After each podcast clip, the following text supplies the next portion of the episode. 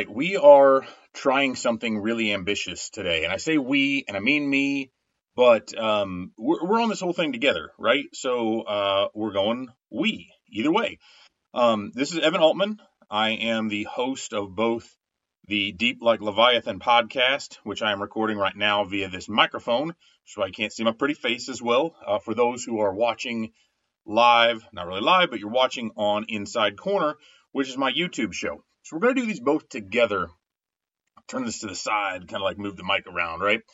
Um, wanted to record these together for the simple fact that uh, I just watched Avengers Endgame last night and wanted to give my review of it, wanted to tie some things together.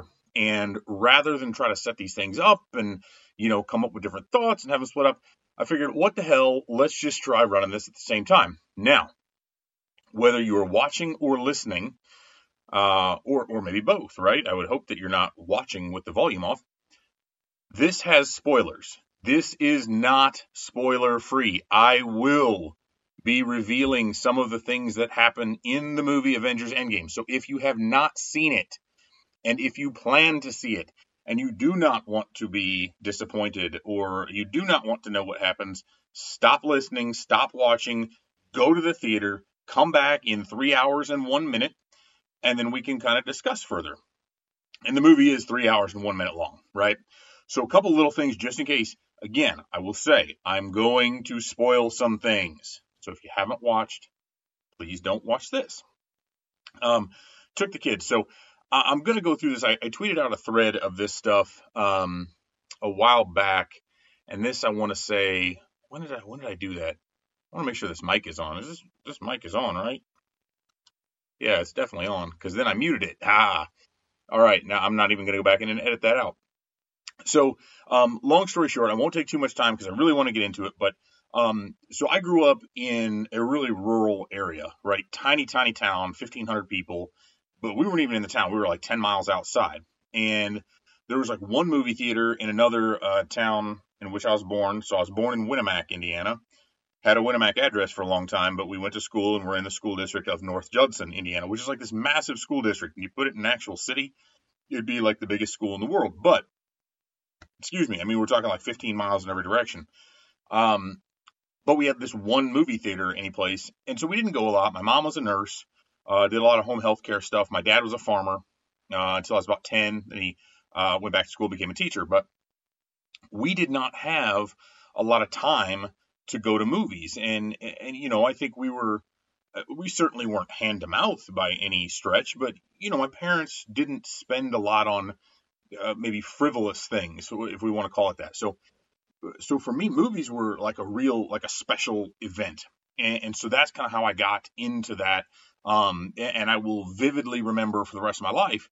Uh, my parents went to see Ghostbusters when it came out, and they bought my brother and I this book, like one of those picture books you get, like more for kids. and pictures of the movie, you know, like still shots and stuff.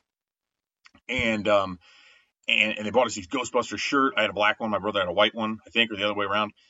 And and we were so into it. And I, re- I remember going for them taking us to see the movie right when we were kids. And, and so there were other stories of that. I won't get into too much of it, but uh, I really, really, because of that and because of how that worked, I love the theater going experience. I love to see movies, especially action movies, big blockbusters. Not so much comedies, although those are more fun when there's other people laughing with you definitely not the dramas or things like I want to see action type exciting movies, right? That are really going to be enhanced by the larger visual experience, by the by the sound, right? The audio that's there, by the audience being around you and everyone kind of having the shared experience of a movie together. And so uh, so I love taking my kids to these. And when the first Avengers movie came out, uh, so this would have been 2012, uh, my daughter was not yet six, so she was like five, um, almost five and a half. My son was three and a half. Okay, so these are little, right? Um, most people would think it's really stupid to take a three and a half and a five and a half year old to really any movie, let alone one that's like two and a half hours long, let alone in three dimensions. And uh, and so, but that was the timing of it, and I wanted to pick because I wanted to see it right away. It's on a Friday.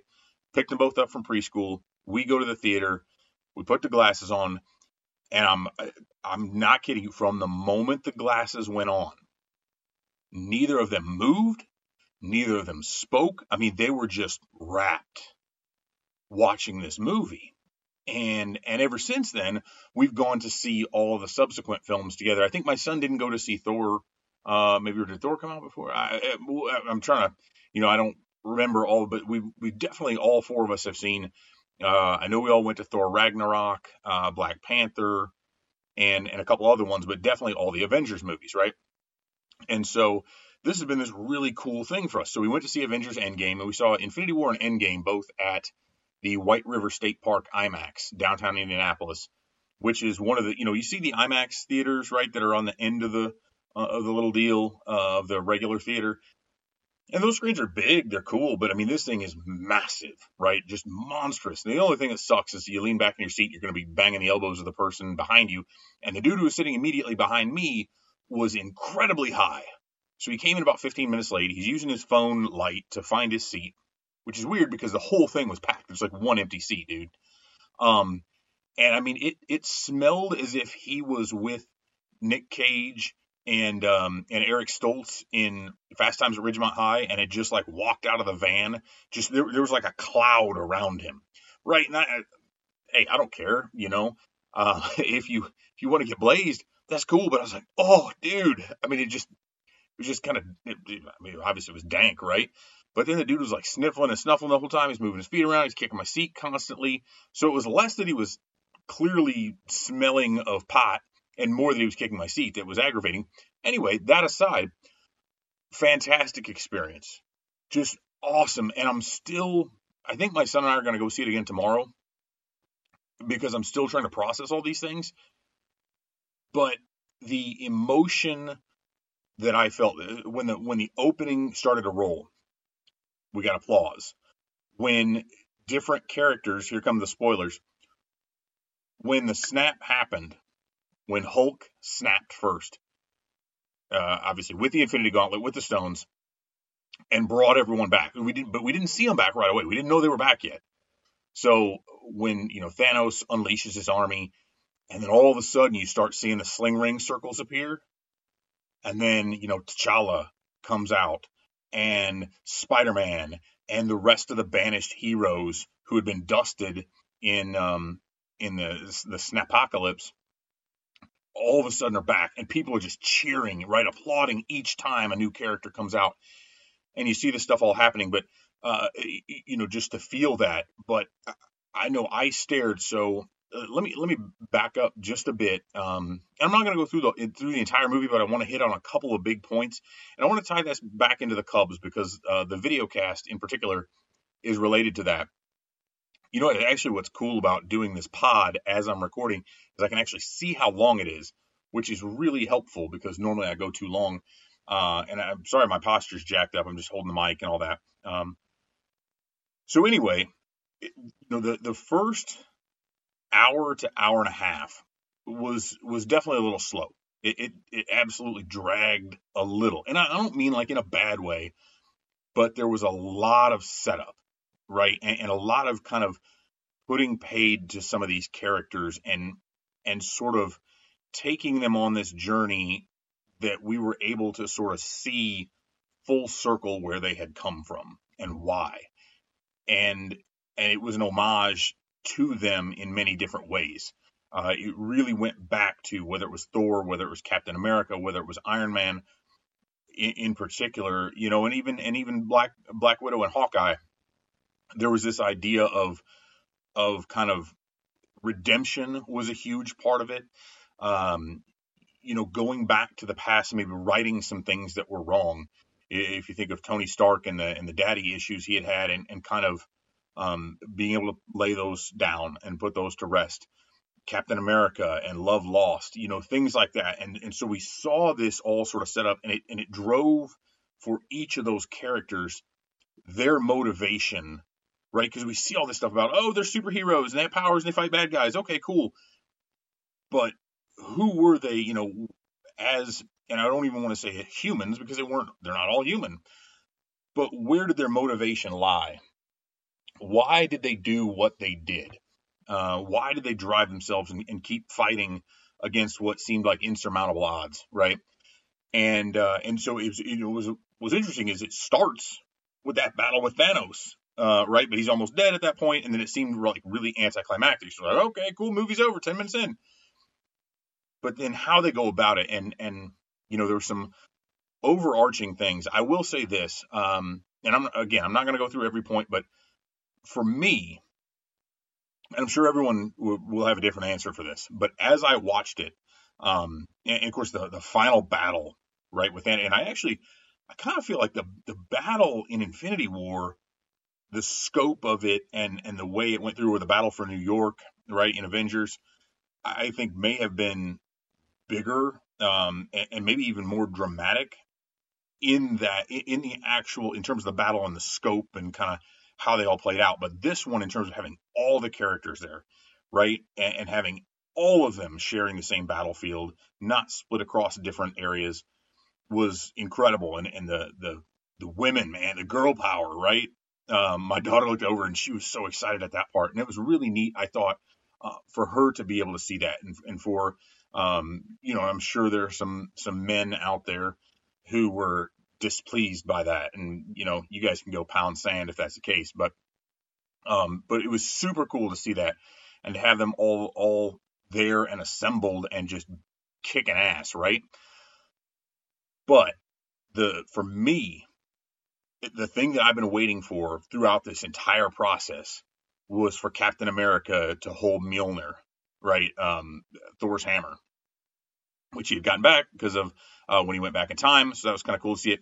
And so to see Cap raise his hand and for Mjolnir to come in there and for him to grab it, I was, I was staring with like no, I'm, I'm not even being hyperbolic. My jaw dropped. I stared at it with my mouth open when that happened, and I made some exclamations. I may have cursed. I don't remember. I clapped, and then to see him fight Thor, or not fight Thor, fight Thanos with Mjolnir, and at one point he had Stormbreaker, um, and you know to see Thor wield them as well, to see Professor Hulk, all these things kind of being brought in, and and I was just man, it was so emotional and uh, in in such a great way. But then, you know, you had this realization, right, when you see. And and Doctor Strange had told Tony Stark, right? He saw the fourteen million six hundred thousand and three or six hundred three or however many, you know, fourteen million plus outcomes, and there was only one in which they won. And Iron Man asks him, "Is this the one?" Uh, you know, and, and Strange says, "If I tell you, it won't be," or or you know something along those lines, right? And and as they're kind of in this climactic moment, Tony looks over to Strange, and Strange just raises his index finger for one. This is the one, and and Tony knew at that point what he had to do. And so again, if you've seen it, you know how that ends up, and he and and so Iron Man dies, but but that scene, you know, because um, Thanos had said earlier at the very beginning when they fought him, "I am inevitable," and and that was really telling because he's at the present day, but then by uh, but well, of course, if you're it's not like I'm giving anything away, he was able to see the the future when they went back to the past. He saw through Nebula, who was uh, because of her computer uh, brain together on all those things. And, and, so he was able to see that and see himself say that. And so then when he thought he had had the gauntlet again, you know, he said to uh, to Tony again, "I am inevitable," and he tried to snap, but then he realized that Tony had swapped out his glove, and so then Tony pulls it up, picks the thing up, and says, "I am Iron Man." Boom. And we had seen what happened to the previous characters who snapped with the glove, and so you knew whether it be Thanos or Hulk, they had the strength to to survive that. Uh, Tony Stark did not, and, and that led to his passing. And I think you know it was tough for people to see. And I, I, I'm no joke. Like I'm not afraid to admit it all. I cried, like not openly weeping and bawling, but I mean I had tears and, and I had to wipe them away. And I got more tears uh, again when Captain America turned over his shield to um to Sam to Falcon. But I look over, my daughter's crying. I mean, she's covering her face, and and my son is is tearing up as well. And and you could hear people sniffling through the audience. But what was interesting about it, you know, say, well, why did he have to die? And and part of it is because of the story arc. Part of it is because that's where it began. It began with Iron Man. It began with Tony Stark. And so to end it with his death was fitting. But I think more than that, there's the idea that he was so driven um, and so manic, kind of in his pursuit of really anything that the only way for him to stop being Iron Man was for him to die. He was not going to be able to walk away. Um, and, and so, so I'm not saying you know it was a good thing. Oh, you had to kill him, but but that was really the only way that he could be at rest because he he never really truly stopped and and that was really the only thing so and then captain america again getting to go back and live the life that he missed out on because of being trapped in the ice for 70 years uh, was awesome but uh, but you know again um, what I and when I talked to my kids, so we're driving home, and I talked to them. I said, you know, I think there's a lesson in this for you guys, and and this is like me being dad, but in the same way. So you saw how you know the Avengers their their plot or their plan to reverse everything was to go back, you know, not not to face Thanos head on because they, they really couldn't, uh, and and he had his head off as a matter of fact, but um, was to go back and kind of kind of sneak back through time, right? So we had your the Back to the Future, and it was totally self aware. Like there was a ton of self awareness in the movie, the whole Back to the Future two thing. Um, but to go back in time to to pluck the stones out of those individual times when they knew where they were, to assemble them and stop things, but they were never really facing the problem because, as Thanos said, he was inevitable. There was no way to avoid him, and yet they tried to avoid him and tried to kind of do a workaround. And at the end, they had to face him at his full strength with his full army and the potential might of the Infinity Gauntlet filled with the stones. So, try as they might, they could not escape what was inevitable, even though they tried. And because maybe they tried all these different things and ways to kind of work around him, it ended up being a bigger problem than it would have been in the first place. And so I, t- I kind of talk to my kids about that, right? Like, if you're facing a problem, face it head on, you know, own it, deal with it, uh, and, and don't just try to dance around it because in the end you're going to come back and it's going to be worse than usual. But um, if we tie in the Cubs angle, and, and, I'm running on a little over 17 minutes, so I do want to to make this quick. I, I, thought about this, and I've talked about this on here. Um, I think not on um, not on Leviathan, but on Inside Corner, about how for me uh, watching the Cubs, and I, and I, think maybe some of you will agree, um, the 2015 season was actually more enjoyable in terms of just just pure unadulterated fun. Uh, the Cubs 2015 season because we didn't know what to expect from them. We didn't really know. It was the first we had really seen them come into their own. Um, and similarly, Infinity War gave us the idea of Thanos as a as a full you know full villain. He'd been kind of the big bad in the background. We saw the Infinity Gauntlet. We saw the stones. We there was this that iconic image of the snap there were so many heroes all sharing screen time. And they had all really been together. So we didn't really know what to expect. How are they going to pull this off? Is it really going to work? What's going to happen? And, you know, I think that that is a movie that I've watched, I don't know how many times since. And it's just so enjoyable all the way through because you really didn't know what to expect and it was so fun.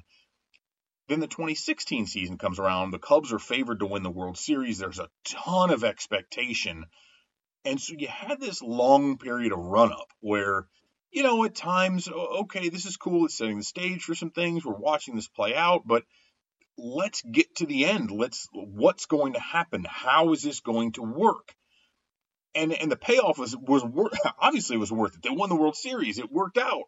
Um, but it was more business like. It was a, a an expected conclusion to this incredibly long journey and very detailed journey. And so, in that sense, I felt like Endgame was very much like the 2016 Cubs season because there was just a tremendous amount of buildup to it, a tremendous amount of hype. Everyone wanted to see it, everyone wanted to be a part of this story.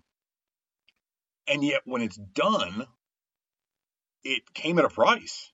I think we all sacrificed a lot. A lot of us, I cried at the end of the World Series, just like I, I cried near the end of Endgame. Um, but we had to lose some beloved characters. We had to lose some of that innocence in in that you you know a lot of it you just kind of felt like oh we snapped them out of existence hey they, they all come back everybody's fine right um and in the same sense kind of as Cubs fans ever since then we've lost that innocence and that that kind of childlike adoration maybe maybe not all of us and and if you're one of those people who didn't bully for you like that's awesome and i applaud you for that because uh, a lot of people did not And so, um, again, that's what I, I was deeply satisfied by Endgame. I wasn't able to sleep until like 2 a.m. The, the movie got over about 11. And, and I'm still, there's so many things running through my head. There's so many things I want to watch again. Um, but just to see those characters all come full circle and these these characters and these things and again I'm I'm kind of saying this about the Cubs as well to see something that as a child you grew up watching or reading um, and and wanting to see realized to the fullest extent. And, and, as a kid, we talked about comic books, and me and my buddies, and and we knew that there wasn't really a good way to make the movies about them because they just could not be displayed realistically and and and really faithfully on the screen. And with these latest all these Marvel movies, they've been able to do that convincingly to make you feel that they are real to be there and to see that happen and to see something like the Infinity War and Thanos and the Stones and, and all of that come together. Just like to see the Chicago Cubs play in and win the World Series was something that even as children we normally couldn't dream of. Maybe we could dream about it, but then we didn't think it would happen. I mean, I, I sat there and said repeatedly in the wake of that that last out, Rizzo's putting the ball in his pocket, and I just stared at the screen and said, This was never supposed to happen because I truly, I realized in that moment, I truly had never allowed myself to believe that it ever would. And for that to be realized and to be able to bear witness to that, uh, just like I was able to bear witness to my favorite characters, and and and, and that's kind of what I felt like when Cap caught Mjolnir. That was Anthony Rizzo catching the the throw from Kris Bryant that almost sailed. Um, that was this moment that I had envisioned in my mind from the comics that then to see that happen because Captain America has always been my favorite, even though I'm wearing my Hulk shirt here. Uh, Hulk's probably my second favorite. But to see that and to have this thought of something and watch it play out, um, and, and to be able to share it with my kids too, like that was really, I mean, that is the coolest thing to me um, it, you know, as as a dad and and and establishing that bond and and kind of doing that stuff was so so so neat. And uh, and so I, you know, I hope all of you, and I know not all of you will feel the same way about it. I'm sure some of you probably went to Endgame and were kind of like, meh, okay. Um, but but I just took so much out of that, and you know, I think that's kind of where Marvel's going to go now in the future is sort of where we're at with the Cubs, right? Where we're going to parse these things. We're going to break this stuff down. We're going to wish that that they were able to meet the standard that was set by Infinity War and Endgame. And I don't know that that's ever possible. Maybe it's not. Maybe it's and it, and realistically, it, it's it's not because this was the culmination of this entire phase and, and everything that what 22 or 23 movies have been driving toward. And so once that's done and you move on from that, you are different. It is different. There's no way to completely recapture that. Now, that doesn't mean things can't be good in the future. And by all means, they certainly can. I don't think Red Sox fans are upset about winning more World Series titles, but there's something special about that one. And, uh, and, and so to see that all come to an end, to have that journey conclude, um, you know, to see Stan Lee there and, and just everything that this whole deal means uh, again, was really, really special for me. I'm super stoked about it. I'm, I'm excited to go see it again to maybe pick up some of those little things that I didn't the first time. And, uh, and again, um, I hope you enjoyed it as much as I did. I'd love to hear about it from you. And, and since again, since I'm recording both of these, I am going to tie this up and, and, uh, the DLL listeners, both of you who have not seen Inside Corner know that I, I normally am having a beer uh, during these recordings. I am not today because it's uh, significantly, it's about five hours earlier than I usually record these. And I'm actually heading to a wedding reception after this. So, and I just got back from the gym not too long ago. So I figure probably not great to have one. I promise next time I will drink a beer. This is kind of a special edition. It's a little bit different. And I wouldn't have been drinking anyway because I've been talking really fast for like the last 24 minutes. So with that, uh, I will bid you adieu. Um, but please, if you are listening to the podcast, if you have the opportunity, you know, we're available on Apple iTunes, Google Podcast, Stitcher. So go in there, give me a five star review, even if you think it sucks, because that helps. Uh, for those of you who are watching on YouTube, thank you very much. And and you know, again, it won't really make sense to you to to watch or listen to both of these, but uh, my pod, Deep Like Leviathan, is definitely non-Cubs related stuff, or it's been about at least 50-50. And uh, you know, I, I, brought this up before. It's a it's a lyric from a Wu Tang Clan song, or a, specifically an Inspectah Deck song.